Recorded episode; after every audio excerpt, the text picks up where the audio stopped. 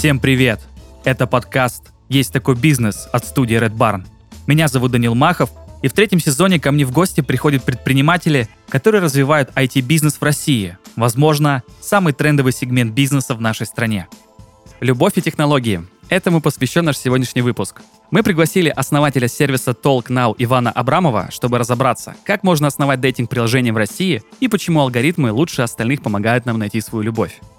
Партнер этого сезона – банк Хайс.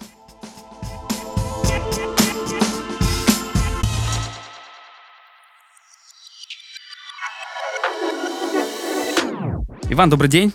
Привет. Мы обычно начинаем каждый наш эпизод с такого небольшого питча. Можете вообще рассказать, э, что такое TalkNow? Э, в чем вообще суть приложения? Да, TalkNow — это приложение для знакомства голосом. Важна душа, а не просто голос. Считаете, что э, благодаря голосу есть больше шансов как бы не попасть на странного человека? Да, на самом деле через голос передаются все эмоции, и можно на самом деле понять, что думает и хочет передать человек. Таким образом, по-настоящему создаются осознанные отношения. Угу. А можно пояснить, вот почему именно голос, то есть как это устроено в приложении? Человек просто описывает а, свою анкету голосом, или в принципе все общение устроено как раз-таки на голосовых? Да, на самом деле все общение происходит только через голос. У нас нет даже фотографий и текста. Ого. Как происходит процесс? При регистрации каждый записывает короткое аудиоописание. Также мы помогаем выбрать темы э, для анкеты и выбирает э, пару эмодзи, чтобы описать свои интересы. Mm. И все. Фактически можно начать общаться и знакомиться. Вы же понимаете, что какие-нибудь радиоведущие или подкастеры, у них э, больше шансов найти свою любовь на э, вашем приложении, потому что не голос плюс-минус поставленный. Да, на самом деле интересный вопрос. У нас своя аудитория. Безусловно, она более узкая, чем у того же Tinder или Bumble, но у нас есть лояльные пользователи, которым нравится общаться голосом, и они не стесняются. Как вы вообще пришли к идее дейтинга? А, то есть какой это был год, когда вы задумали, что, блин, ну, в принципе, прикольно было бы создать такое приложение? Идея дейтинга пришла моему кофаундеру Юре в 2021 году. Тогда мы еще были студентами Иннополиса и активно сидели в разных дейтингах, Тиндере, Баду. И в тот же период на хайпе был Clubhouse, и мы да. подумали, а почему бы не объединить эти две идеи? И таким образом появился Толкнау. Угу. А вам вообще не казалось тогда, что рынок перегрет? Потому что вот э, я прекрасно понимаю, что в тот момент, в 2021 году, вроде бы еще всякие разные компании не уходили у нас из страны, и казалось, что, блин, идти э, против Тиндера и Баду вроде бы таких э, больших брендов, э, у которых еще гигантское количество денег на продвижение, э, как будто бы это заведомо такая неудачная идея. Были у вас такие мысли? На самом деле, вначале мы не думали об этом, потом поняли, что это очень алый рынок, конкурентный, но также заметили тренд, что много молодого поколения переходит из всяких дейтингов, потому что они просто устали от обычного свайпинга, от Тиндера, от Бамбла, э, и хотят попробовать что-то новое. Да, еще от кринжа всякого. Да.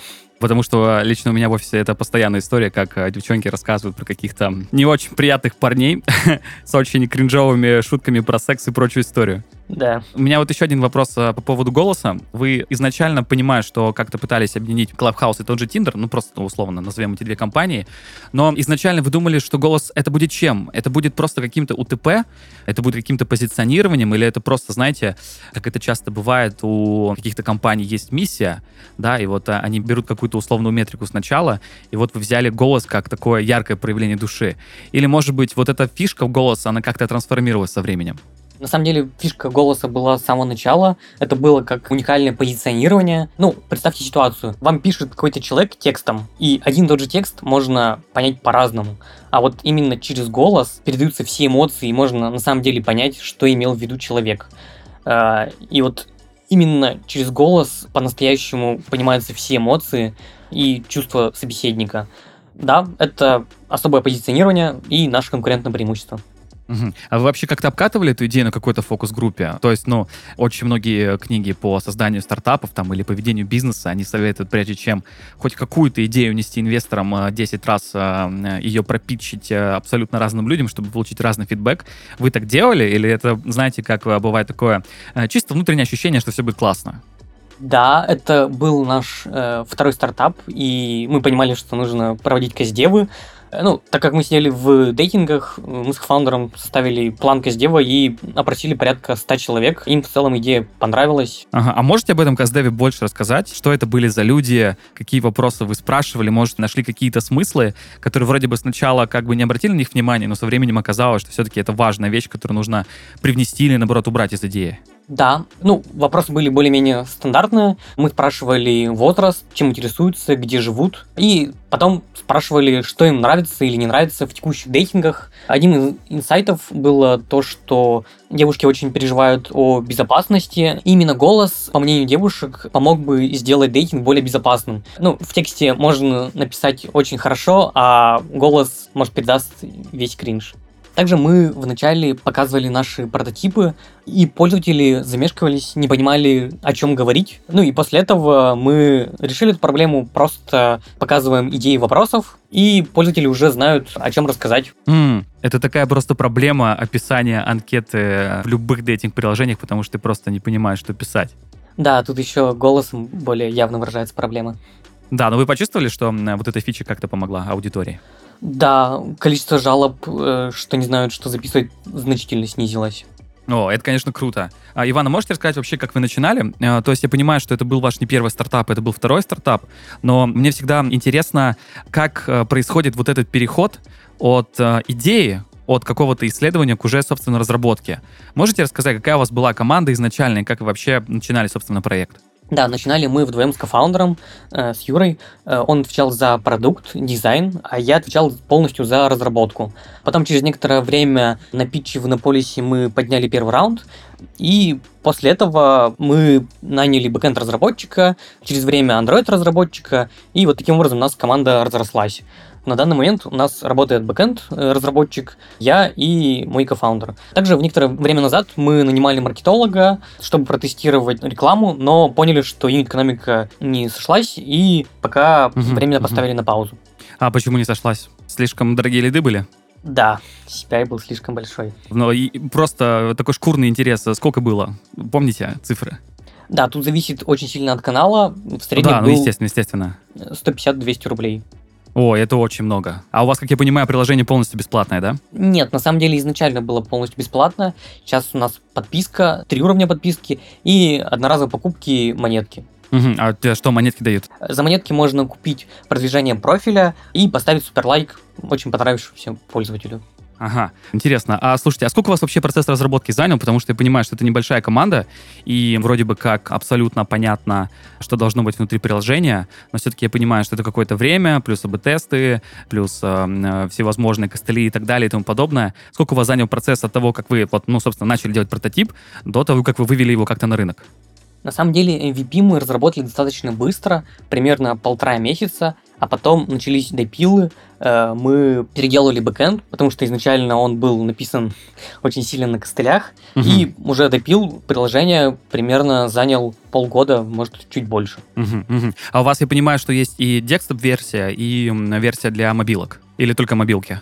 Э, нет, мы только mobile. Если не секрет, такие чисто технические штуки, а на чем писали? Тут мы выбирали стандартные технологии. Э, под iOS мы выбрали Swift, uh-huh. бэкэнд на Python, а Android начали писать на Flutter, потому что у нас э, есть глобальная стратегия ввести одну кодовую базу на Flutter. Угу. А в чем смысл стратегии? Зачем она нужна? Почему Flutter? Достаточно просто найти разработчиков, и также мы думали, это ускорит разработку, ну, это на самом деле так и есть, потому что тебе не нужно поддерживать две разные кодовые базы э, и угу. допиливать сначала на одной платформе фичу, потом на вторую, э, все разрабатывается сразу же. Угу. За три года еще не пожалели, что выбрали именно такие языки? Чуть-чуть пожалели, да. Почему? Ну, Flutter достаточно непросто найти разработчиков, и они хотят больше денег по сравнению с Kotlin программистами. А, просто потому что рынок такой а, немножко перегретый, правильно? Да. Или наоборот? Нет, рынок перегретый, на самом деле, да. А можете рассказать, как вообще приложение изменилось за эти три года? Потому что э, я прекрасно понимаю, что там э, MVP за полтора месяца это очень сильно. Вот, дальше допил за полгода, но э, само собой там каждое приложение так или иначе примерно раз в квартал, а может быть и раньше выпускает какие-то обновления. Я имею в виду не просто там э, слив каких-то багов, а просто введение каких-то новых функций или может быть просто какое-то другое развитие стратегии. Были у вас такие этапы или нет? Да, у нас было очень много изменений продукта. Было много минорных, таких как э, полностью перекрасили приложение, переделали регистрацию, упростили ее. Много пользователей жаловались на непонятное листание ленты, э, потому что оно у нас отличается от Тиндера, оно как в ТикТоке. Мы добавили анбординг, и юзерам стало намного проще понять, как пользоваться TalkNow. Угу, угу. То есть я правильно понимаю, что вы со временем просто перешли к такой идее, что чем проще приложение, тем лучше? Да, да. Также мы из больших глобальных фич добавили аудиосозвоны. Это позволяет не свайпать бесконечно, а просто зайти в приложение и начать общаться. Угу. Сейчас есть такое очень сильное э, предубеждение по отношению к голосовым. вот, но когда это касается работы, особенно понятно, когда тебе э, вместо текстового сообщения продуманного присылают там 6-8 э, каких-то аудиодорожек. Вот это вот предубеждение, оно не переходит к аудитории. Не кажется ли вам, что, с одной стороны, я понимаю, что у вас есть такой, как это называют, тысяча лояльных пользователей, которым нравится абсолютно все. Но, с другой стороны, вот этот именно УТП на голосе, оно как будто бы снижает масштабируемость стоимость. Да, у нас ограниченная аудитория по сравнению с Тиндером. Не всем, к сожалению, нравятся голосовые. Но наша основная аудитория — это Gen Z. Им нравится аудио, они любят записывать голосовухи. Мне, конечно, как э, миллениалу хочется спросить, э, что это вообще за люди такие? Э, потому что очевидно, что у вас были какие-то исследования, и понятно, что они касались не только каких-то голосовых фич. А что это за люди вообще? Наша основная аудитория — это молодые люди, которые ищут, постоянно пробуют новые технологии, новые приложения. Например, недавно вышедший чат GPT и Midjourney, ну, уже не совсем недавно. Какой use case? Такие люди в силу того, что учатся в другом городе, часто одиноки и хотят найти новых друзей или отношений. И, естественно, они заходят в дейтинг-приложение, чтобы найти новых друзей. Вот это наша целевая аудитория. Угу. А то есть прям именно новых друзей, то есть тут нету какого-то упора на романтические отношения? Да, в последнее время идет глобальный тренд, что люди постепенно переезжают в более крупные города и чувствуют себя более одинокими. На самом деле, молодое поколение Gen Z не так хотят войти в новые отношения, им больше важна эмоциональная стабильность, друзья, которых будут поддерживать, весело проводить время, и очень много Gen Z не хотят ограничить себя как-то отношениями, а хотят просто находить друзей, веселиться и не париться.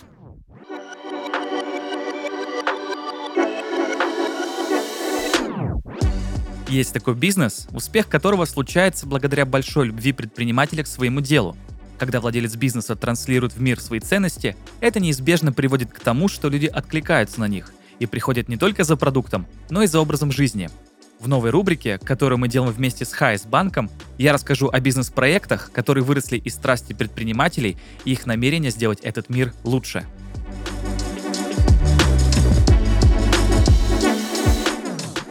Дэвид и Венди Каст стали парой, которая построила бизнес на своей любви к уюту и экспериментам. В качестве хобби они занимались изготовлением свечей, комбинируя разные виды воска, ароматических масел, фитилей и прочих составляющих.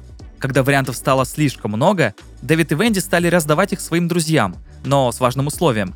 Получатели должны были наблюдать за тем, как горят свечи, а еще делать пометки в специальной анкете. Именно друзья уговорили пару превратить свое любимое занятие в бизнес – но главное, что делает бренд кастов Contemporary Candles уникальным, они преданы семейным ценностям и отвергают даже самые заманчивые предложения о расширении дела и крупные сверхурочные задачи. Все ради того, чтобы проводить больше времени с детьми. Но это не мешает Дэвиду и Венди иметь годовой оборот в миллион долларов.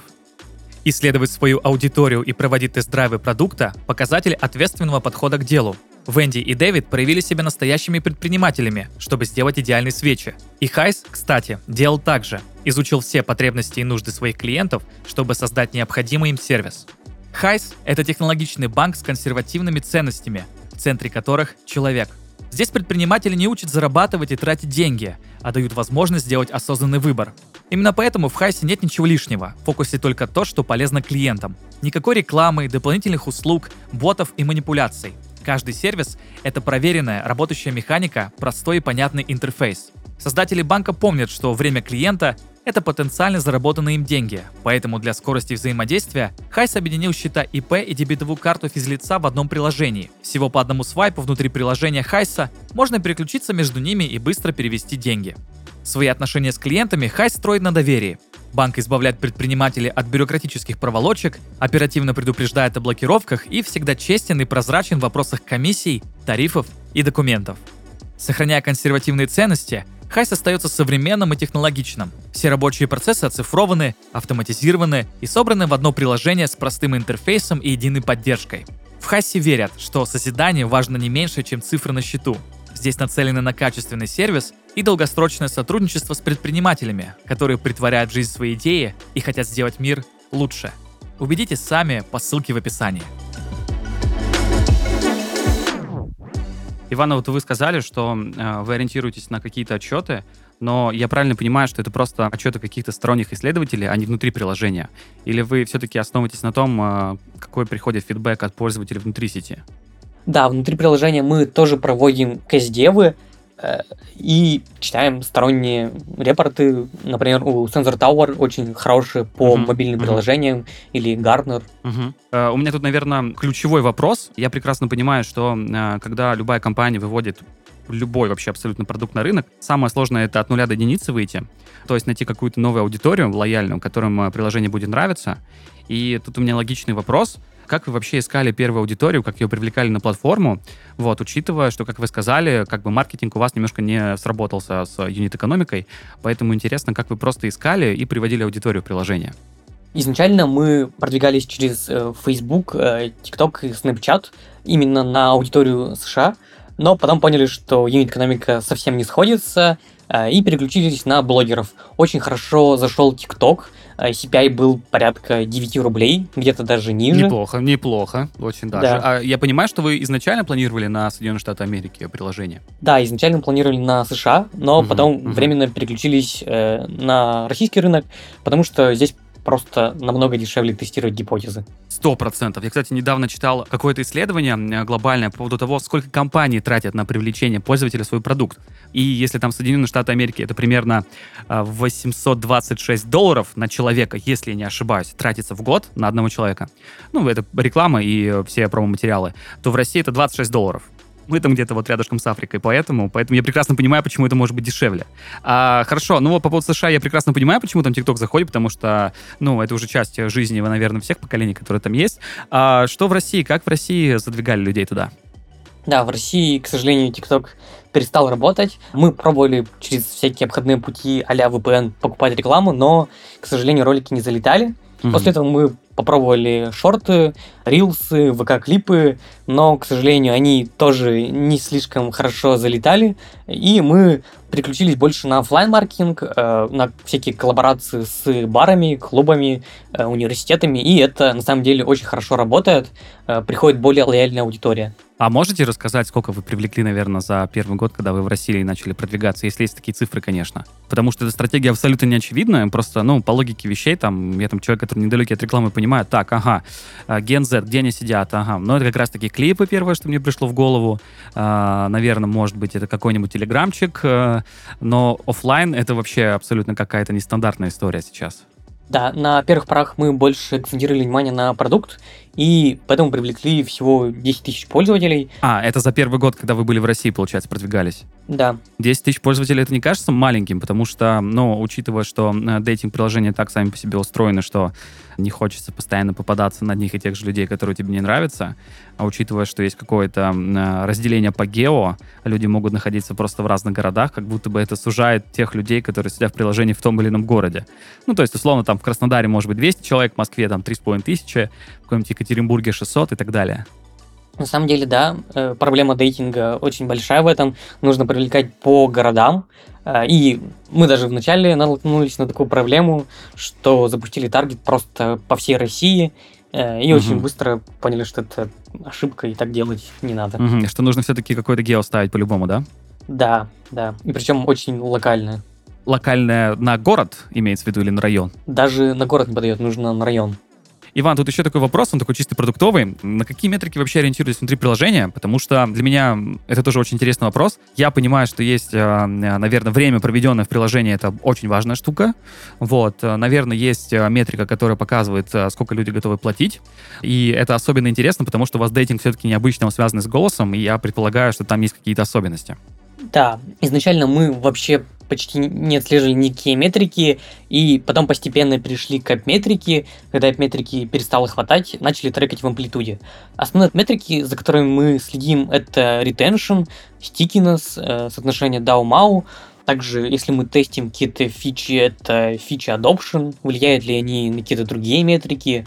А, также мы отслеживаем всю воронку пользователя, э, такие как э, конверсия в регистрацию, конверсия всяких разных шагов, какой процент пользователей после регистрации листает ленту, конверсия в лайк, в общение и просто NPS, насколько пользователям нравится наше приложение.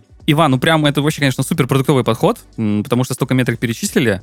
И тут э, у меня такой, наверное, вопрос может быть немножко странный. Вам как кажется, это вообще сейчас окей в России вот э, оперировать именно вот такими продуктовыми метриками, э, учитывая, что приложение, ну, не сказать, что только запустилось, но пока что только набирает обороты. Не кажется ли, что это такая слишком большая системность в таком приложении, где люди вроде бы э, ищут там свою любовь, друзей, вообще какие-то эфемерные такие штуки? Да, у нас очень продуктовый подход, но мы сейчас пришли постепенно к тому, что нужно делать больше упор на привлечение аудитории, потому что какой бы классный ты продукт не делал, если о нем никто не знает, то такой продукт не станет супер успешным. И да, мы сейчас приходим постепенно к упрощению метрик, вы никогда не думали мерить такие вещи, как, э, я не знаю, количество людей, которые нашли друзей и свою любовь за месяц?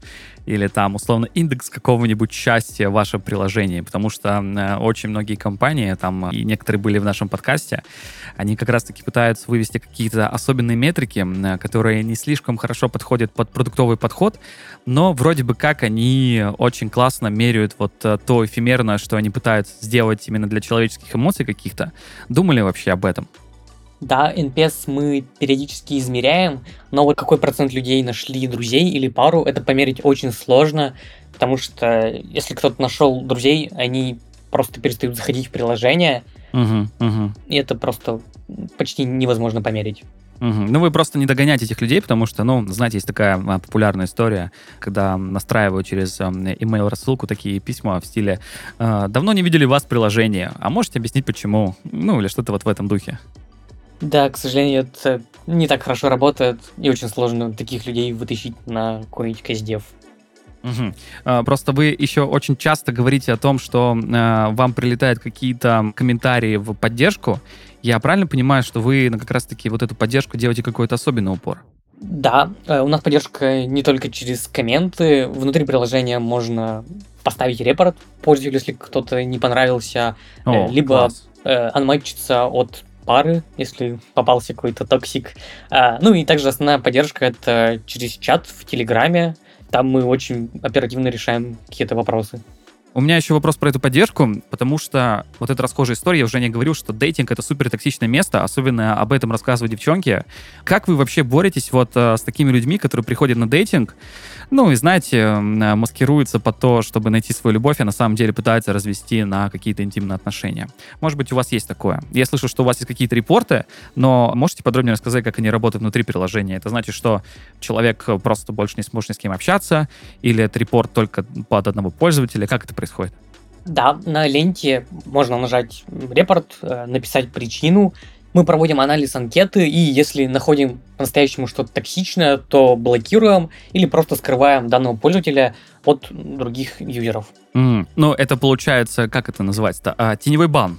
Типа того? Да, да, да. Угу, угу. Просто еще такая ситуация, но я понимаю, что она там уже связана немножко с э, какой-то приватностью истории. По анкете очень сложно понять, порой токсичный человек или нет. В анкете все может быть прекрасно, даже с голосом, но когда люди общаются там в переписках, э, порой как раз-таки возникают эти токсичные штуки, и заглядываете ли вы в какие-то переписки, или вам просто это скидывают, или у вас есть, э, я не знаю, может быть, какие-то боты, которые это прослеживают? На самом деле идеально прийти к отслеживанию с помощью ботов, но чаще всего нам скидывают какое-то доказательство, что человек там агрессивно общается, либо говорит какие-то очень неприятные вещи, и мы просто блокируем пользователя, и все. Ну, то есть э, сами люди как-то навстречу идут в этом плане э, и просто скидывают то, что им не понравилось. Да, аудитория очень помогает нам в этом. Тут такой вопрос еще. А раз у вас есть такая поддержка, а сколько человек в поддержке? Ну, у вас же вроде бы трое только сейчас работают в команде. Да, для поддержки мы не нанимали какого-то отдельного человека, у нас просто есть общий аккаунт, и мы с кофаундером периодически заходим и отвечаем на вопросы. А, ну у вас прям такой супер экономичный подход, в общем. Да. Не знаю, сексистский это вопрос или нет, но я подозреваю, что чаще, конечно, обращаются, наверное, девушки, чем парни с такими вопросами. Да, да. А бывало такое, что парни обращались, чтобы репортнуть какую-то девчонку, которая им не понравилась. Просто интересно. На самом деле я не помню такое. Чаще парни жалуются, что ну, что-то не работают, либо они хотят видеть какую-то функцию, но вот чтобы часто жаловались на девушек, не припомню. Угу. Ну хорошо, я еще не зря спросил про то, что, может быть, и у вас есть какие-то боты, потому что я прекрасно чувствую, что сейчас по поводу голоса очень много нейросеток, э, всяких разных историй.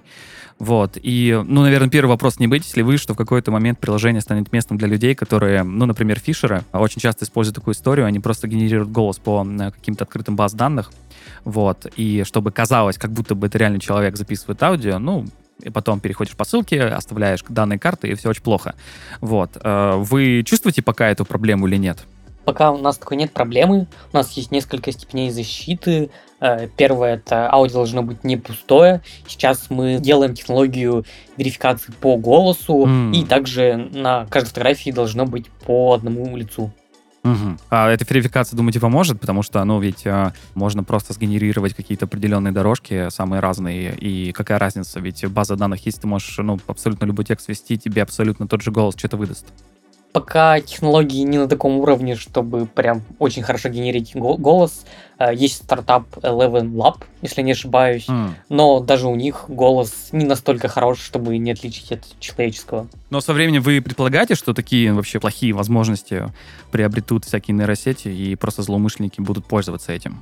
Я думаю, если человек захочет взломать, кого-то обмануть очень сильно, то у него по-любому получится. Согласен с этим полностью, сто процентов. Да, э, но мы просто будем разрабатывать более какие-то сложные системы верификации, которые будут бороться с ботами. Угу. А вот мы немножко начали про кибербезопасность, а можете рассказать вообще, что еще делаете, кроме верификации? У нас не так много уделяется внимания кибербезопасности, потому что мы еще стартап, и просто на это нет времени. В идеале хотим перейти к полному шифрованию всего, угу. но пока это не имеет смысла. У нас не такая большая аудитория, и нас просто невыгодно взламывать. А, невыгодно в смысле, что нечего, собственно, и взять-то, собственно, с приложения. Типа того? На фишинг попадается не так много пользователей, и да, невыгодно. Ну, стандартные методы защиты а от SQL injection у нас все это есть, угу. но что-то прям очень-очень сложное пока что нет. Угу, угу. А можно спросить, а, как сейчас чувствует ваше приложение? Потому что вроде бы как э, рынок сам немножко помогает, в том смысле, что Tinder вроде бы как ушел, еще некоторые площадки. Те площадки, что остаются, судя по описанию людей, которые в них сидят, у меня есть такие, ну, там такая, в общем, аудитория, которая не очень сильно им нравится. Чувствуете ли вы себя вот на фоне всего этого хода как-то получше или нет? Да, после ухода Тиндера и Баду у нас выросла органика, появилось больше лояльных пользователей, но сейчас мы постепенно уходим от, э, ну, вернее, не постепенно, а полностью закрыли какое-то платное привлечение через э, таргеты и сконцентрировались больше на флай-маркетинге, там приходит более лояльная аудитория, но таких пользователей привлекать намного сложнее, и поэтому привлечение аудитории незначительно снизилось. Я сейчас понял, что у вас а, такая модель а, первого года Фейсбука, потому что, если вы не смотрели фильм «Социальные сети», всем обязательно наши слушатели посмотреть этот фильм. Изначально Facebook просто задумывался как а, история для университета, потому что это супер лояльная аудитория, все друг друга знают. И вы, получается, что идете таким путем. Да, как раз идем через университеты. Например, 14 февраля мы делали коллаборацию между Иннополисом и казанскими вузами и проводили такой офлайн спиддейтинг. Mm, а можете о каких-то результатах рассказать? Да, э, привлекли порядка 200 человек именно аудитории, а приехало чуть больше людей. Mm. Кстати, вот э, по поводу э, какого-то распределения по гео, вы можете сейчас оценить, откуда ваши люди в основном? Это все-таки в основном Казань или, может быть, это Москва, Петербург, как обычно? Основная аудитория это все-таки Москва, Питер. Э, также незначительно есть Казань и Сочи. Mm. Иван, такой вопрос, наверное, философский. А, ну, не кажется, что это приложение не подойдет для каких-то городов? Ну, я не знаю почему. Может быть, вы мне объясните. Э, интересный вопрос. Мне кажется, почти в любом городе, где есть малое поколение, наше приложение должно подойти. Но, безусловно, везде будут хейтеры, кому-то будет не нравиться. Ну, это А, само ну, собой. Да, это просто, значит, не наша аудитория. Мгм, мгм. Я просто, знаете, почему я э, вспомнил такую фразу одной моей подруги, которая говорила, что хуже маленьких городов, только города поменьше. Эта фраза была связана с тем, что в маленьких городах все друг друга знают. И я даже сам сталкиваюсь с такой историей, что э, сейчас мы из Краснодара пишемся, ну, я конкретно, и э, девчонки постоянно рассказывают о том, что они сидят в каких-то э, дейтинг-приложениях, им встречаются парни, которых они знали, ну, там, 5-7 лет назад случайно где-то встретились, и тут они, и у них просто полный кринж, почему этот профайл оказался у нее просто рядышком, что вообще происходит. И как будто бы дейтинг-приложение, оно должно знакомить вот с абсолютно новыми людьми, но из-за того просто, что у нас в России вроде не так-то уж и много населения, уж тем более, если ваша аудитория, то вообще их не так много. А, не кажется, что здесь прям вот есть какое-то суперсильное плато на аудиторию, может быть, какое-то прям сильное ограничение?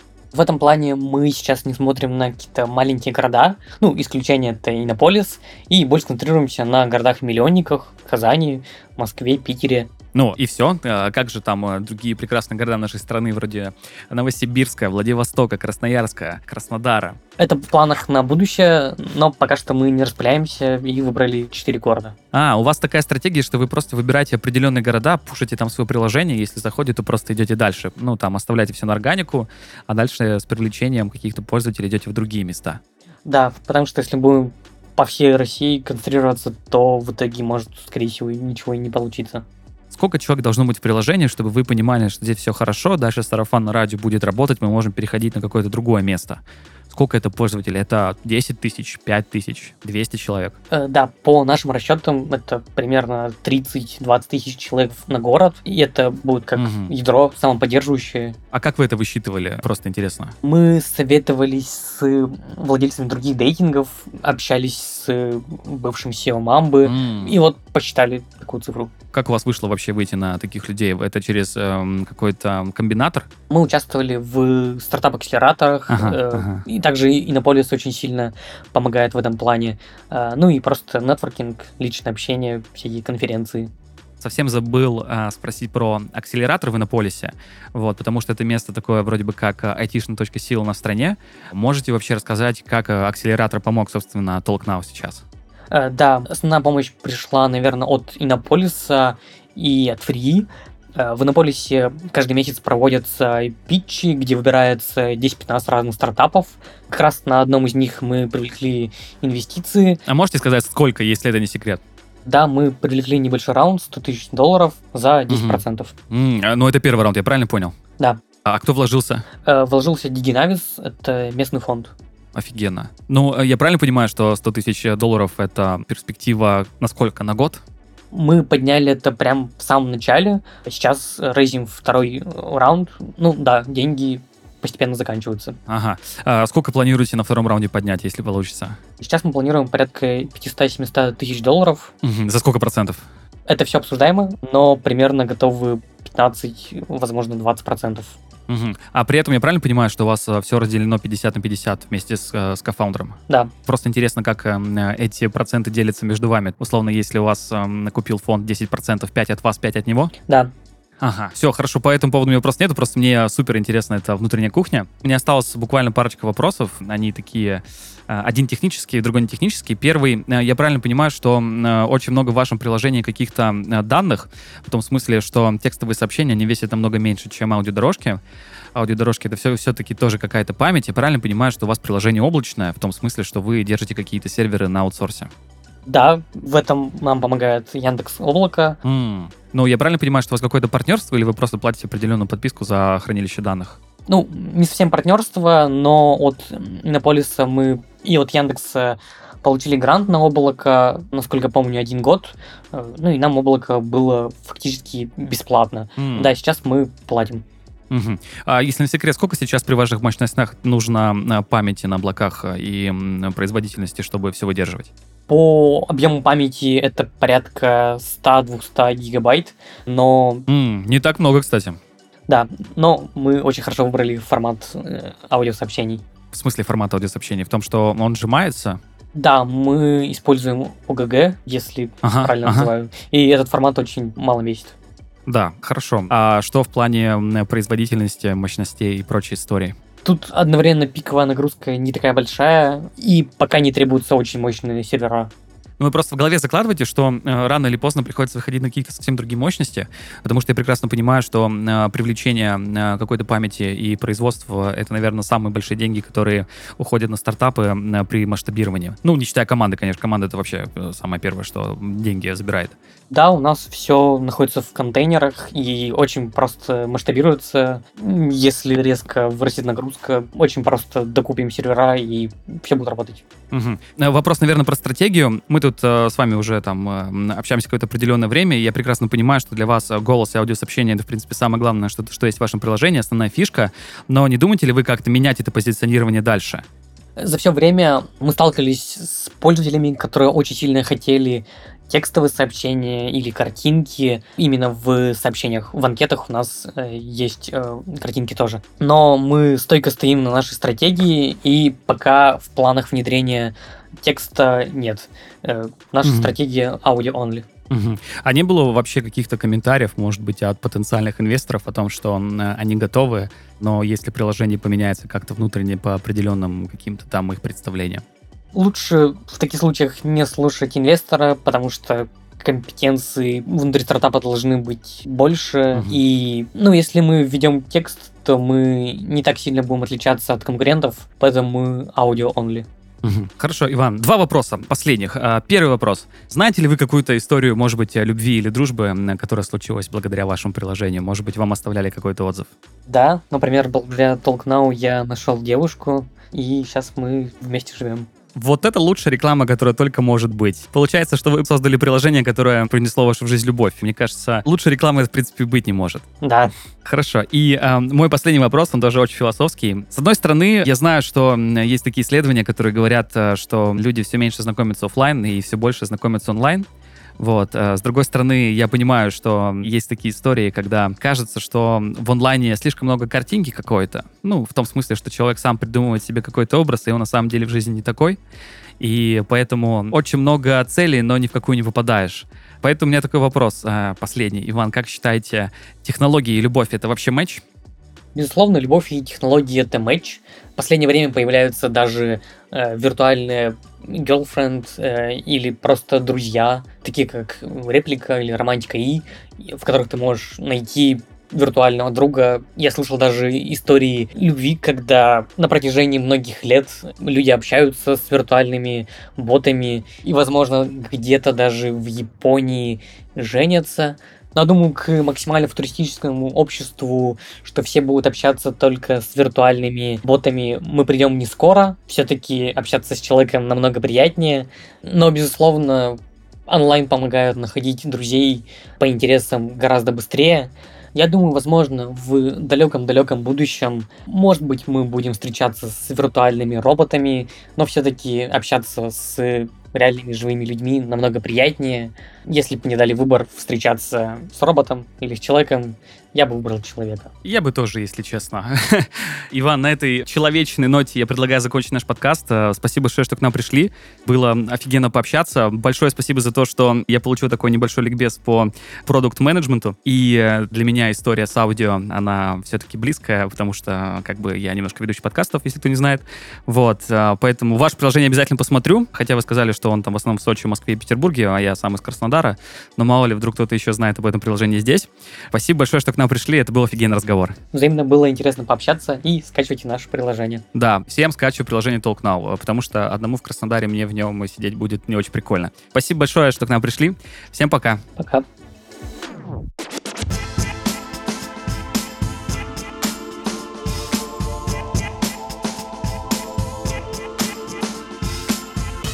Круто, что в стране придумывают новые возможности для поиска любви. Офигенно, что мы ищем такие подходы, которые помогают найти реального человека, а не картинку, которую он сам создает в сети. Надеюсь, примеров, когда люди нашли свою любовь с помощью интернета, будет все больше. Ведь так больше людей могут стать счастливее. Верно? Это был подкаст «Есть такой бизнес». Ставьте лайки на всех платформах, комментируйте и делитесь с друзьями. Всем пока!